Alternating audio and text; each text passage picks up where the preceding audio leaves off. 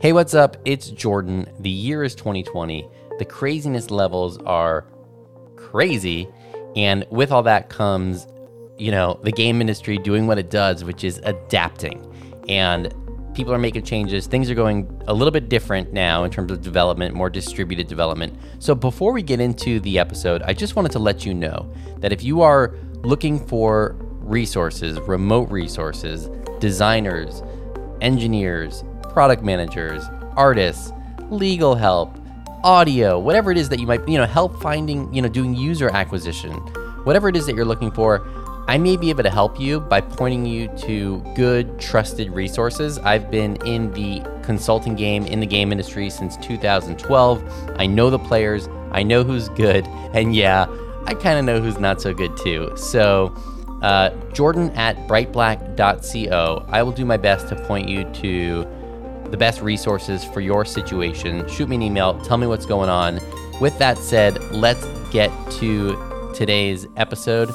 Thanks for being a listener. Stay healthy and uh, enjoy the show.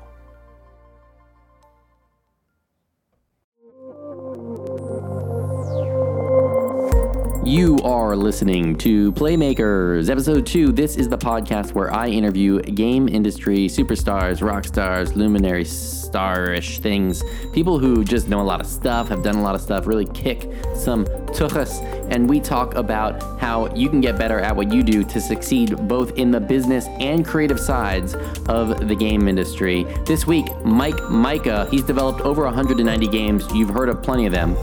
That's coming up on Playmakers. You know Mike Mika, or maybe you don't, but you should. He's developed a bajillion games. Okay, it's more like 196. Okay, I don't know the exact number, but it's a lot. Brands include, you know, Street Fighter, Puzzle Fighter, uh, Mega Man, 1942, Dark Void, Tiger Woods Golf, Mortal Kombat, CSI, UGO, I never know how to pronounce that, Death Jr., Rayman, GTA, Dr. Seuss, Spyro, Kim Possible, Spider Man, X Men. I could go on, but you get the idea. He also did hashtag iDarb, which was downloaded over a million times in its first week why? Well, for one thing, it's amazing, but also he basically developed it over Twitter in real time as a collaboration with a community, which is amazing. In this interview, we talk about how Mike approaches game development after having done it so darn much. What has he learned? How does he do it now? Keep your ear out for how he addresses prototyping. I thought that was incredibly useful stuff. And this is episode two of the launch of this show. If you like what we're doing, if you like learning about the creative and business aspects of game development with a focus towards working pros and what we can do to get better at what we do in our business, in our career, and in our games, please support us. You can do that by subscribing, liking, rating, reviewing, all that stuff. And we have some links to help you do that, which you can find at brightblack.co slash playmakers. I know it's a mouthful, but uh, that's where it is. And now it's my great pleasure to give you Mike Mika. What's up, Mike? How you doing? I'm doing good. I'm in Phoenix doing some client work. How are you? Doing good. We got a lot of stuff going on. Of course, still here in the Bay Area. Been kind of nuts. We've got a new company we're getting ready to launch, as well as our Other Ocean stuff going full bore. And we recently resurrected Digital Eclipse, so that's all been heating up as well. Interesting. Is the Digital Eclipse stuff emulation stuff? What kind of work are you doing? Yeah, it's a bit of emulation. It's a bit of remastering and that kind of stuff. It's basically like the Shout Factory slash Criterion of games kind of model. Ah. We try to find all the historical documents, concept docs, and any sort of like videos or anything that's significant in era and put historical context around the game and then try to talk about like the impact of the game as well as like you play the game as it was intended and that sort of thing. That's really cool. And that also kind of is an amazing integration of what you do, right? Because I know you've been doing like the game conservation stuff. Exactly. Yeah. Oh, that must be really satisfying. Well, I wanted to start off getting a sense of your journey sort of into games. I mean, you've been in the industry so long, you must have started really young. I did. I actually started writing software and selling it when I was, I think I was 13 or 14 years old when I started doing that. Wow. And I had started on the Commodore 64. which was the first computer my family and I had ever had. So it followed my first experience with an Apple II in school, and I was just blown away by it. And I had to have a computer. So I remember we were at like a Kmart department store, and they had a computer section. And I would go over there while my parents shopped, and they would take forever shopping. And one time when my dad was coming back, I'm like, if I could just show him that I can do something with this computer, then it'll maybe get him to get one. So I worked really hard. They had books there and stuff on programming. So after about three or four trips to Kmart in the computer section, I got used to how you program a Commodore 64, at least a very rudimentary way. And so I made one of my favorite games, Moon Patrol, like a really crude version. And I had it kind of running. You could play it and everything like that. And so when my dad came by to grab me to, to leave the store, he's like, what's going on here? And I'm like, well, this is a game. And he's like, well, it doesn't, you know, whatever. And I'm like, this is a game I made. And he's like looking at it and he was all amazed. So I think it was two weeks later we had the Commodore 64 at home. And that was like heaven for me. wow. All I did was I would just go spend money playing Street Fighter well, I think that was probably my dad's motivation as well. Is like if I can get him a computer, then he can just make those games and not have to spend so much on them. and so, okay, so you started making games at a really, really young age. What about professionally? When did you kind of move into it as a profession? Well, it's one of these things when I was growing up, it was more of a hobby for me. So when I got into college, there were two things competing for my like what I want to do when I grow up sort of scenario. And uh, the first love I had was film. I always wanted to make movies because I grew up as part of the Star Wars generation and wanting to do that sort of thing. I always thought special effects would be my forte, but computers were a lot more accessible for me because one, I can actually have one, I can make things on it, and I couldn't go to just Hollywood because I was living in Detroit, Michigan at the time, and far long journey to get over there. And it just seemed unrealistic. So I started just doing that stuff as a hobby and then when I got into college, I thought, okay, I'm going to give this film thing a go. So I started taking film courses and all stuff. And there were no computer engineering courses that catered to game development, game design, or anything. It was just didn't exist. So while I was doing all this stuff, I was still kind of dabbling with games and doing all this stuff. And finally, when I graduated, uh, it was 1996, I think, from college. My first job I got, I was doing like point of purchase sales for some company nearby. Believe it or not, in 1996, I was selling tablet computers for what? hospice and all these guys. Yeah, it was, it was a full Windows machine. And here's how the magic bullet to sell these things. They were really expensive, They're like four thousand dollars. And I would go in there with this tablet the size of like a book, and I would just load Doom up on these things and show people what it could do, and they would just buy it on the spot because they couldn't believe they were looking at Doom running on this thing that like looked like a book. And so I, it was just easy money. I'm sitting there doing these sales. I'm getting commissions. So I would just sit there all day and just program games. And I started building a game based off one of my favorite childhood games called Yar's Revenge. And so I started making that version for Game Boy Color or Game Boy at the time, then eventually Game Boy Color.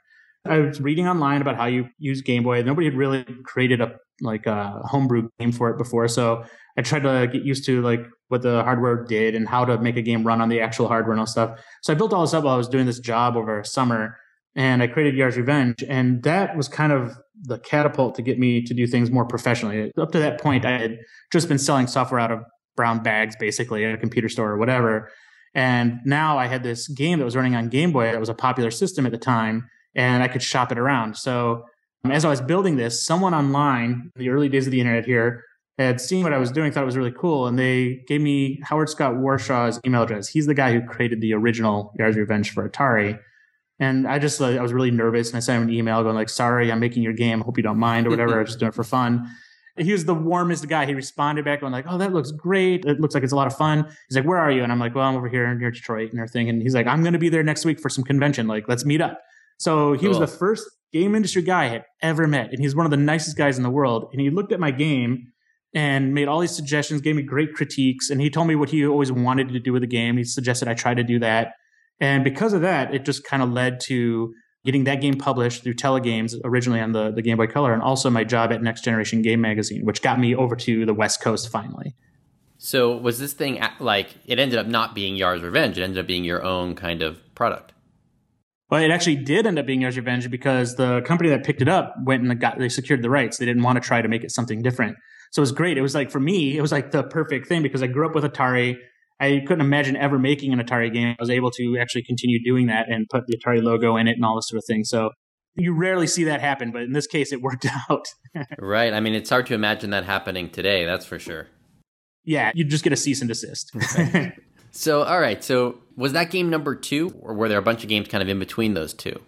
That kind of first one on Commodore 64 and this Yar's Game. A lot. In fact, I've been going back through old floppy disks and finding tons of games. Some were that was probably I'd say Yars Revenge was the first published commercial game that wasn't something that was very you know show up at a computer show and try to sell it sort of thing. And so my career basically started uh, late 96, early 97. And I was doing that while I was working at Next Generation Game Magazine, which at the time was a very prominent video game magazine. So that was a way for me to then show I had made a game for the Game Boy and I was meeting every name in the game industry pretty much through the magazine. I was able to kind of parlay that into more additional work. And one of the guys I had met, this guy Andrew Ayre, who owned a company called Digital Eclipse, mm-hmm. and he had seen that I had done some Game Boy work, and he's like, "Hey, do you think you can do more Game Boy games for me?" And he was over here in the East Bay, right across from San Francisco. I remember we met at a double decker McDonald's, and he was explaining the project, which is going to be NFL Blitz for Game Boy. And I'm like, "Yeah, this sounds great." And he's like, "Well, how long would it take?" And I'm like, three months." And he's like, "Where are you going to be able to do this while you're doing your job at the magazine? I'm like, sure. Because I was so naive. I'm like, yeah, why not? Mm-hmm. I had a friend in Michigan still who would help me out. So I'm like, let's go ahead and do this. We just met. He explained the project. We just signed that day at the Double Decker McDonald's for this project. And I didn't realize how much work that was going to be. So for like the next three months, the most grueling project probably in my career occurred because I still had this day job that I would go home and my girlfriend at the time who lived with me, we had a one bedroom apartment in San Francisco and I would just code all night, then go to the magazine in the morning and then come back and do that over and over. And about halfway through, Midway called up and said, "We're going to send some testers up because now it's time to start getting this test and stuff." And I'm thinking like, well, where are they going to sit? Where are they going to go? And like, we had this office in the East Bay, it was really small as well. So I didn't really know what to do. I panicked and I went to the airport to pick them up. And they're like, "Where's your office?" I'm like, "Well, here's the thing." And so I explained it to them. I was hoping they would be cool. They're like young guys and, and test. They're like, "Your secret's safe with us." So they would just basically hang out at my apartment in coffee shops while I was like hmm. working during the day, and they would test the build, and then we'd get together and we'd go through stuff and all this stuff. And the other thing that made it really tough too is I'm not a big sports guy. I watch basketball and I used to watch hockey, but I knew nothing about football. So I don't even know why I signed up a football game. So during this whole production, like I'm getting on the phone with Midway all the time. They're sitting there going like, safeties don't work. And I would sit there and I'm at the magazine working. I'd cup the phone and lean over to a buddy of mine and be like, what's a safety? And he'd have to explain it to me. And I'd go back on the phone and be like, I think I can get that in or whatever. It was so horrible. The game turned out okay, not great. It sold really well Wow. And did that group end up becoming one of the companies that you ended up forming uh, in East Bay? That's it. Yeah. So Andrew, who was already running Digital Eclipse, he pretty much said, Hey, you should just quit the day job thing and come on over here and partner up with me on these Game Boy games. And that was the easiest sell ever because at that point, after Blitz, I knew I wanted to make games. I didn't really want to be a journalist. So I left Next Generation Magazine on good terms and then jumped right over and went full bore into game development. And that was the beginning of the next 20 years of just making game after game after game. And I was looking at the, we're trying to put a gameography together. And it's shocking to me because I am just about, I think it's like 196 games I've had some hand in since.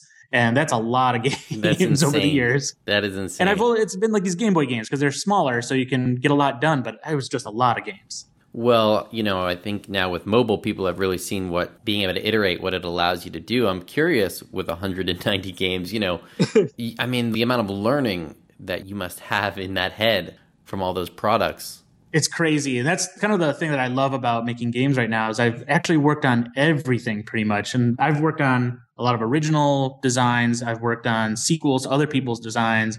I've worked on games based off of movies and books and all these things. So every genre, every kind of engine and I've written pretty much every kind of game myself. So it's like, it's just this amazing catalog I love to dip into. And even more, most recently, I did this game called IDARB where we have this concept of halftime games. You have this little sports game we kind of did, it's an indie game. But at the halftime, there's dozens of these other games you can play for about 30 seconds to a minute. And it's like a first person shooter, a racing game, and all stuff. It's just like this quick cutaway. And it's basically just because I know how to make these things, I just threw them all in. It's been pretty exciting because you can make your own music, right? In that game? Yeah, I can I can make my own music. I've done that because like growing up in the early days of computing, like you didn't have a team. You were just like, I need music, so you'd make it, and I need sound effects, so you'd make it, and all that stuff. So it's it's still fun to do all that. But in IDARB, isn't there also like a music making? Oh yeah, okay, that's what you. Yeah, absolutely. So that's the other part. I had done this hack probably three years ago now, and it was uh, based off Donkey Kong. My daughter and I would play Donkey Kong all the time and I showed her Super Mario Brothers 2 and Super Mario Brothers and Super Mario Brothers 2 it would let you play as the princess and so she really liked that but she didn't really like Super Mario Brothers 2 she really liked Donkey Kong so one day when we went back to Donkey Kong she's like why can't I play as the girl and save Mario And I didn't think anything of it really right away. But then later on, it was kind of haunting me. And I'm like, well, you know, I know how to hack games and all this stuff. I should be able to just switch this out. So I started to do that one night and I was sharing it online with anybody who wanted to pay attention. And that just kind of exploded. It became this big thing because it was at the time for like Gamersgate was just coming up. There's Trolls mm. versus Women in video games is kind of picking up steam and everything like that. And I was oblivious to all that. And here's this little hack I did for my daughter I wanted to share with people. And it, it just kind of got caught up in all that stuff. So I put a little video on YouTube. It exploded. Like next thing I know, like Good Morning America is having me on the show and all this crazy stuff. And it's all for this hack that I've done a million times. But in this case, it was actually really cool because it was my daughter and it was actually for a good cause and she really wanted and kind of stood for something. And also, so that was really cool and it was awesome to see happen. And so when I worked on IDARB, I wanted to make sure that my daughter and my son and anybody who plays this game, any color, any background, any culture, should be able to be who they are and express themselves in this game. So that was kind of like the biggest effort I ever put into a game of allowing you to be anything and make any kind of music and customize anything you want. So you have a character creator in there to make your own characters. You can be a piece of bacon, you can be yourself, you can be whatever you want to be. And then there's a music editor to put whatever kind of music you like in there because that music is you and it represents who you are when you play the game. And we put in all ways to build logos for your teams and build teams with your friends and do all stuff. So it was really kind of the result of that Donkey Kong hack that I put all this these creative tool sets there and also the ability for you to express yourself online because at this point Twitch and all these things were kind of rising and I thought what better way to allow you to express yourself than give you these tools but also let you stream the game directly and have people who are watching your stream interact with you and do all this crazy stuff. Well, that's really cool, man. Well, what I consider my goal for the rest of this interview is to extract, you know, the learning of your 190 games what I can for the audience because you know our audience is primarily people who are also making games or want to make games, and yeah. you know I'm curious to know how you think about the game making process, like how I first approach it. Yeah, or... exactly. Starting there, I mean, and then we'll move on. Oh, I'll give a, a really recent example. We work with this group who represents a lot of music artists, and they have Martin Garrix is in their portfolio. That's this Scooter Braun. And um, E3 was coming up in about four or five days, and we got an email from them saying, "Hey, one of our guys that we represent, he's created an anthem for E3, and look, they created this crazy cover art for the anthem that looks kind of like a video game. Is there anything we could do with this?" And we're looking at the artwork, and it shows him jumping on these kind of Minecraft cubes, all in pixel form and everything like that. We responded like, "Yeah, we could totally do something. Like, when would you want it?" And they're like, "Monday," which was like five or four or five days away and we're like, oh, this is insane, but let's let's just say, yeah, let's do it, but let's not guarantee anything. Let's just see what happens. And so my process from that point was I was looking at that image and I'm, I'm seeing hopping and jumping all stuff, and I'm trying to put in context what can you make in four days essentially and deploy on any platform. And that kind of limits you to very few things. And in my mind, I just kept coming back to games like Flappy Bird or um, Downwell and all these things that are very simple, really, really simple mechanical games that focus almost entirely on one mechanic, essentially, like mm-hmm. And these sorts of things. So we just loaded up every machine here with those kind of games, and spent probably about three or four hours playing all of them. And then once it was in my head and the, the feel of all these games was kind of like just floating around in there, I just sat down at the computer and just started making something jump. And I wanted that jump to feel like something I have control over. And you have things like you look at something like Bit Trip Runner or Canabalt, and you know, the jump has a certain feel and, and, whatever. But I wanted to capture something that even had more control than that. And to me, I've always loved the Mario jump and Sonic in particular, where the longer you hold down a button, yeah. uh, the higher you jump. Yeah. And there's a little bit of nuance. You could tap it and have a slower jump, that sort of thing. And I knew that if this is going to be on mobile and it's going to be on web, that I would have to do something that wasn't going to be analog. So it had to be a button. And if it had to feel analog, it would have to be something that would be like that. And so I started to implement the Mario style jump. And because I was going to take away control of like moving left or right, because that would be hard to do universally across all platforms and try to reduce it to one single button, I came with the idea of like letting the character basically run on his own and try to center on these platforms as he lands. So he'll move left and right and all stuff, but you have to jump when you know you've got the momentum to do it.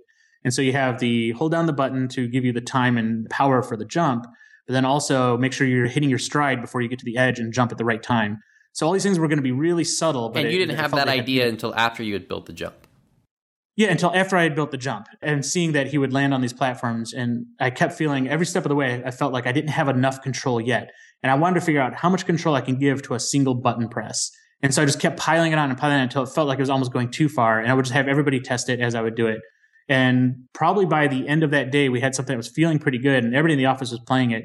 And I knew it was good because by the next morning, people were coming in with their scores because we're just tracking how far people could get. And people continue to play it in the morning without even being prompted to do it or anything like that. I'm like, okay, we hit it. We got that down. Nice. And so the next part then was to build in the variety because it's one thing to get that mechanic down and everything else, but we have to have a sense of progression and all stuff. So I, Some I worked dynamics on in there.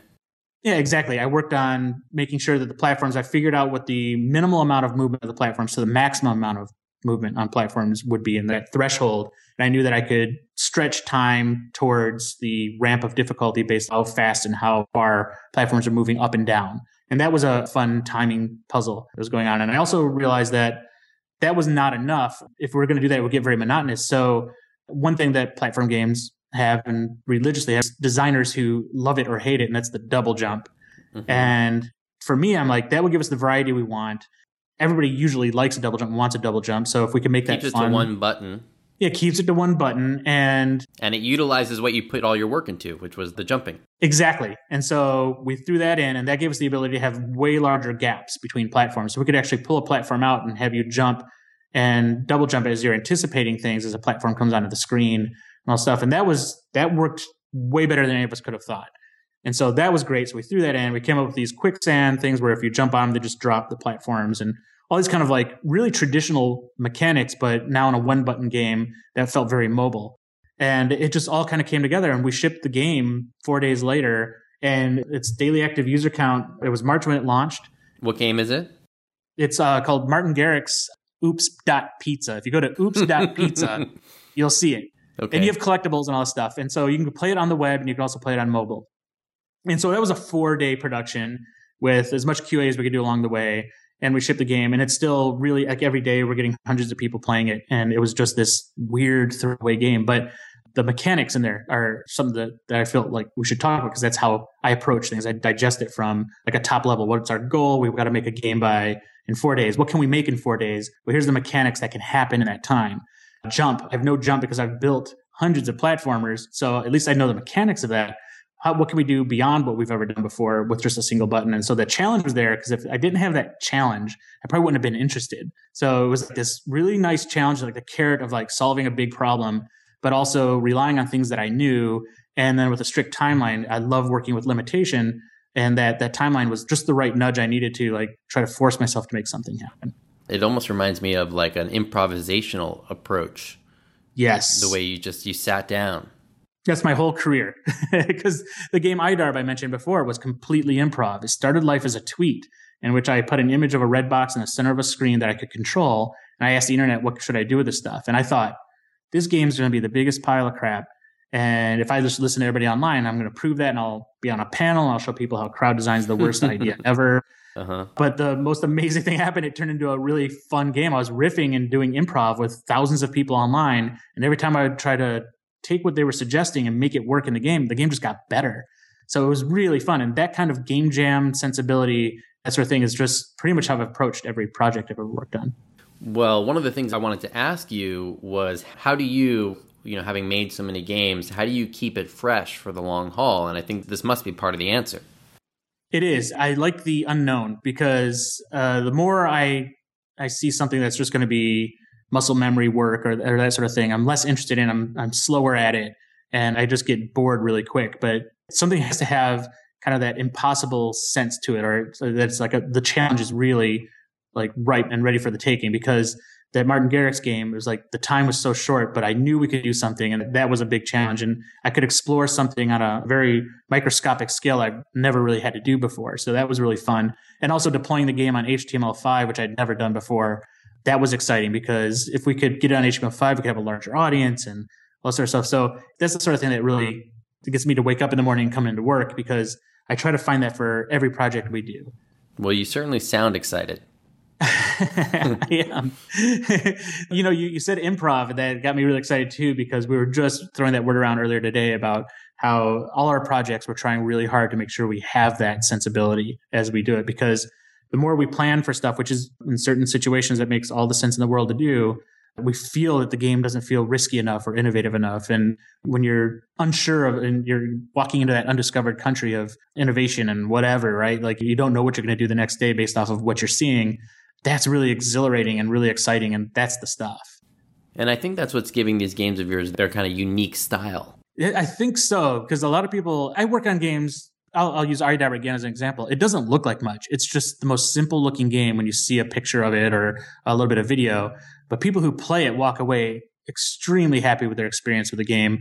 And when we launched that game, it was this simple game we built over eight months, launched on Xbox One on the worst possible day to launch. We were on Super Bowl Sunday and we're like, okay, we're launching. Who's going to even see this or whatever? But we had 16 years of gameplay on that single day alone. Wow. And that was mainly because of the word of mouth that kind of built up around the game because it doesn't sell itself. It really was people playing it and enjoying it and wanting to get other people to play it. It has that kind of gonzo, wacky quality. Yeah, it was born from the internet, right? So everything is just like walking around on the internet and looking at anything. It's just nuts. You have Rick Astley dancing across the screen. You've got He Man and Masters of the Universe in it. You've got all these things because it was such a fun, weird game to do. And it was bizarre. It made people laugh a lot that we had people calling us up saying, Hey, how do we get in on that game too? We didn't have to license anything.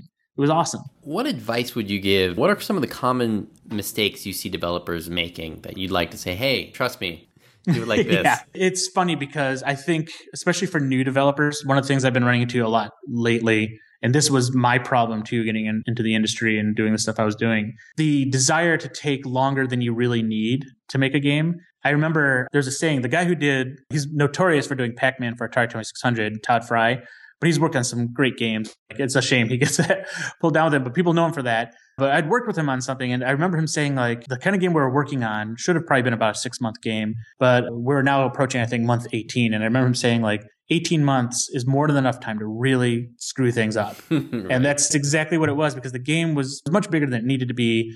The goal of the game was much smaller. And when you give yourself this amount of time, especially for people who are working on a game on the side, you lose track of the time. And if you don't get really good at basically hitting your sprint as early as you can and getting something completed and it may not be the best game in the world, but it probably never would have been the best game in the world. You just got to get it done and move on from that particular thing you're building because the more you build, the more you ship, the more you put out there for people to enjoy, the better you get. And a lot of people, I think, forget that. They have a bunch of unfinished work lying around and the ability to finish that off and then move on. That's what separates kind of like the noobs that are coming in from the people who know what they're doing. Mm-hmm. That discipline to, to ship it even if it's not yeah. perfect, is a huge part of being a professional. It is, and you you got to accept that critique. And right now, I know it's tough. You get online, and people just will hate your game because they want to, and it, you can't tell the difference between somebody who's playing your game seriously or somebody who's just trolling that sort of stuff. But like, I think that's the other side is don't take any of that seriously. Just keep making what you want to make. Put it out there. You will find your audience. You'll get feedback from the right audience over time and you'll know what works and what doesn't and all stuff. And don't let stupid comments that people are making online or any of the stuff about your work like affect you. In fact, you know, try to feed off that and move forward. Like when we put iDarb out there, there was a lot of ears and I didn't care. I just, I knew we had a core audience that was going to be excited about it. And thankfully it turned into a very large audience. What's the name of the new company? The kind of Criterion collection for games? Digital Eclipse. That was the original name of the company we started way back when. And then. Oh, I remember. Became, I saw that logo on many, many games. Yes, we put out so many classic collections and ports and stuff of classic games. And for a while, we didn't own that label anymore. It had gone away with one of our previous companies. And so we recently reacquired it. And we've been really wanting to sink our teeth back into bringing some of these old classics back and presenting them in a way that was more like the Criterion collection for DVD and Blu ray, or like what Shout Factory is kind of doing right now. These games deserve a lot better than just the emulators that are out there. There's emulators online, and they do a great job of recreating somewhat of the experience, but they don't try to recreate exactly how it was intended, like the artistic intent. We'll take like our first product now under the new Digital Eclipse. We just recently shipped a game called Mega Man Legacy Collection. And when we approached this game, we knew there's a lot of concept art and a lot of context we could put around it and put it into the product so people can understand where it came from, what it was intended to look like, and that sort of thing. But also, every emulator out there, including the one Nintendo shipped for their NES, had inaccurate colors in their palette. The pixel aspect ratios are wrong. Uh, there's all these things that the original hardware had as kind of like, I would say, glitches of sorts. When you had a composite signal, like red would bleed a little bit more and all these things. And artists would actually develop the artwork on these composite screens and, and use that to their advantage. So they would use certain color combinations to generate a third color because they were next to each other and that bleeding would create this new color. All these things. And so the art was created on these composite screens with all these imperfections.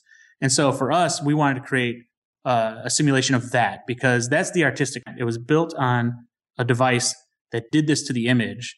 And that's what people played when they were kids. And so we want to make sure that we could reproduce that. And that's what emulators out there right now don't really do. And so we went down that road and made sure that every color was correct. And we made sure that the aspect ratio was as accurate as it could be because Mega Man in emulators out there right now, he's kind of skinny. Reality was he isn't. He's his aspect ratio is wider, and so we had to perfect what that would look like without giving up any of the resolution or any of these things because pixel art is very pretty and you want to make sure you have the crispness and all this sort of stuff available to people as well. So that was quite the challenge, and we had to throw all that in there to make this perfect kind of Mega Man collection. And again, that was a good one to launch with because everybody knew Mega Man. People remembered what it looked like and they know what emulators look like. It was really a big win for us to put that out there and get people to really subscribe to the notion of getting these perfect versions of games. That's really cool. I'm looking forward to seeing what else you come out with. Oh yeah, we've got because of that we have a lot coming down the pipe and we're basically amplifying everything we've done previous. So with Mega Man in particular, you look at we have this museum that you can go into and you can see all the concept art. You can see you can actually engage the game at certain critical points from the museum so you can see why that design exists and how it works and you can really dive into the design of Mega Man from this museum. We're going to go even further with it for all our new projects. Now, what about in terms of production process? Are there tools or techniques that you've kind of adapted or adopted over the years? Do you have a kind of methodology? It changes with every kind of project, and it's really hard to explain. But if you're approaching a game, well, it depends on what kind of game you're doing. We're looking at an original ground up game where you're coming into it for the first time, you maybe not worked in this genre before and everything like that there's a lot of pre-production you hop into there. And That's where a lot of prototypes and these mm-hmm. sorts of mm-hmm. things come into play. For me, every project I work on, whether it's a port or if it's an original game or whatever, I demand of myself and the people I work with that we tr- try to get something playable and fun in within a week or two to make sure that the mechanics and everything we have in our heads and this whole concept itself is really sound. if we can't make it fun within a week or two weeks, even if we're going to throw it away, but based off of this high concept, if we can't make that fun, we're going to have a challenge probably for the rest of the project, no matter how long it is. Because a good idea is really easy to see and experience very quickly if it's really sound. And so if after like a couple of weeks we're still struggling, that's when we really kind of look at a, a, project and say, I don't know if we should move forward with this or or whatever. And we do now probably more than ever kill a lot more projects than we've ever done, and especially in my career. So yeah, you start off with that step. And when for you do you transition out of pre-production? What for you is like, okay, now we're in production. When we're working on our own or like that, it's either do or die after about the two to three week mark. If it's not fun, it's dead. And if we're working with a client, though, that gets a lot more complicated. But we try to go into full production within the first three to four weeks. Wow. So that includes design documentation, and these things, which are living documents. Like we really, really push that because I think it's weird because I've done both kind of methods where you plan everything out meticulously about what you're going to do. And every single time I've ever done that, and it's been many times, I feel the product suffered for it because we basically just built what we had on paper and we didn't really pivot in areas where we thought we could have done better had we really tried to like address the issues that they came up. Yep. So you really need to have a lot of slack on that.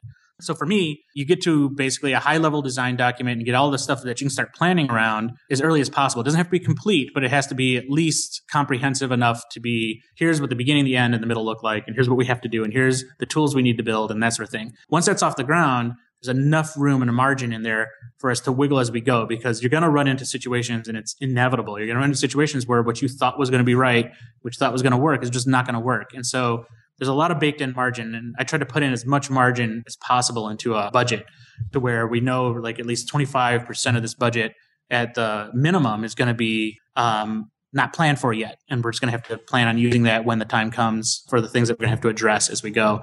And then the finite things the more core stuff that's a little bit easier to plan for. And that's things like tools or production pipelines and this sort of thing. Well, I guess when you're working at the speed that you work, even a 25% margin, we're probably talking about a month. Exactly. That, that gives us a good, uh, pretty much a month to do what we need to do. That's amazing. Well, the results are incredible, Mike, and it's been great to take this time with you. Thank you. It's it's actually been uh, fun to catch up with you. It's been a little while. We worked together actually a few years ago while you were at Ubisoft, and that was a really good experience. I hate to say it, but I think it was almost 10 years ago, maybe like nine. Was it a decade ago? Why are we so old? What's wrong with us? I don't know. You more than me. I know. Stop it. That's true though. It sucks. Not by too much. You know, I also started. It was actually my brother who had who had the Commodore 64. He had the tape drive and everything. I think and I was so jealous. You know, I really wanted that thing. So I think that was a big part of, of what got me interested in games. You know, it's so funny. So we're working with a really big, well-known studio right now, and it's on a project that it's so bizarre. We're building a game on the Commodore 64 proper that will be able to load and play on a real Commodore 64, yet be distributed also on Xbox and all these other systems. It's the most bizarre thing to have it come full circle at this point where I'm dusting off what I used to know about the Commodore 64 just to make a new game. You are doing so much interesting stuff. Interesting man. and weird. well, and do you guys still have the brick building over in East Bay? We do. Yeah, in Emeryville, we're right by Pixar and there's these wonderful red brick big buildings that used to be like electric engine plants and stuff like that. So now it's all these creative companies all nestled away in all these corners around here. And it's really cool to walk down the street and be like, oh, that's that company that does all the streaming and that's the company that makes this game and all stuff. It's really fun. Well, next time I'm in your area, I'm, I'm going to give you a shout. And if you're ever down in LA, drop me a line.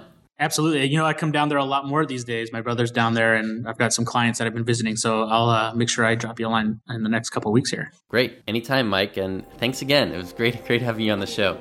Awesome. Thanks a lot. I love Mike's enthusiasm. I love that you can just tell this is a dude who is so into his work, even after doing the number of games that he's done. He is infectiously enthusiastic and excited. I learned a lot from Mike. The kind of improvisational approach to design can be very freeing if you're worried about having to know everything up front. That's sort of the, you know, designer uh, genius who writes everything down and then it gets made and it's perfect. That's not how it works, right? So uh, relax, improvise. This is a process. This is dynamic, real time gameplay. Start putting it together and roll with it. Don't just find the fun, follow the fun. All the information, all the people, links, games that we talked about in this interview, you, you can find on the blog post at brightblack.co slash playmakers. So check it out. You can also find Mike's Twitter information and you can get in touch with me as well. Next episode, episode f- three, not episode free, it is free, but it's also three, Lev Chapelsky.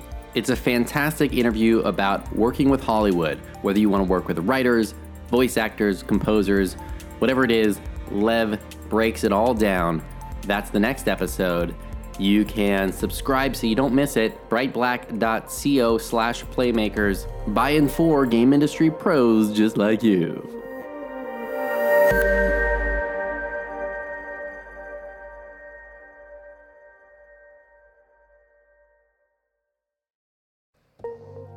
Hey, are you still here? The episode is over, so if you're here, I hope you enjoyed it. I hope you're going to go on and listen to some more episodes. Hope you're going to leave a review and all that goodness.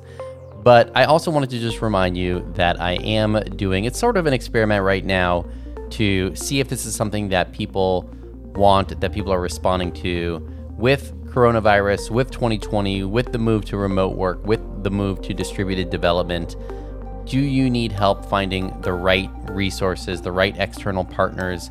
I will do my best to help you. Drop me an email, jordan at brightblack.co. We'll figure out exactly what your need is, and uh, and I'll do my best to point you in the right direction. Simple as that. Okay, uh, thanks. Have a great year. Hmm, how do I say this? Have a great day. Catch you later.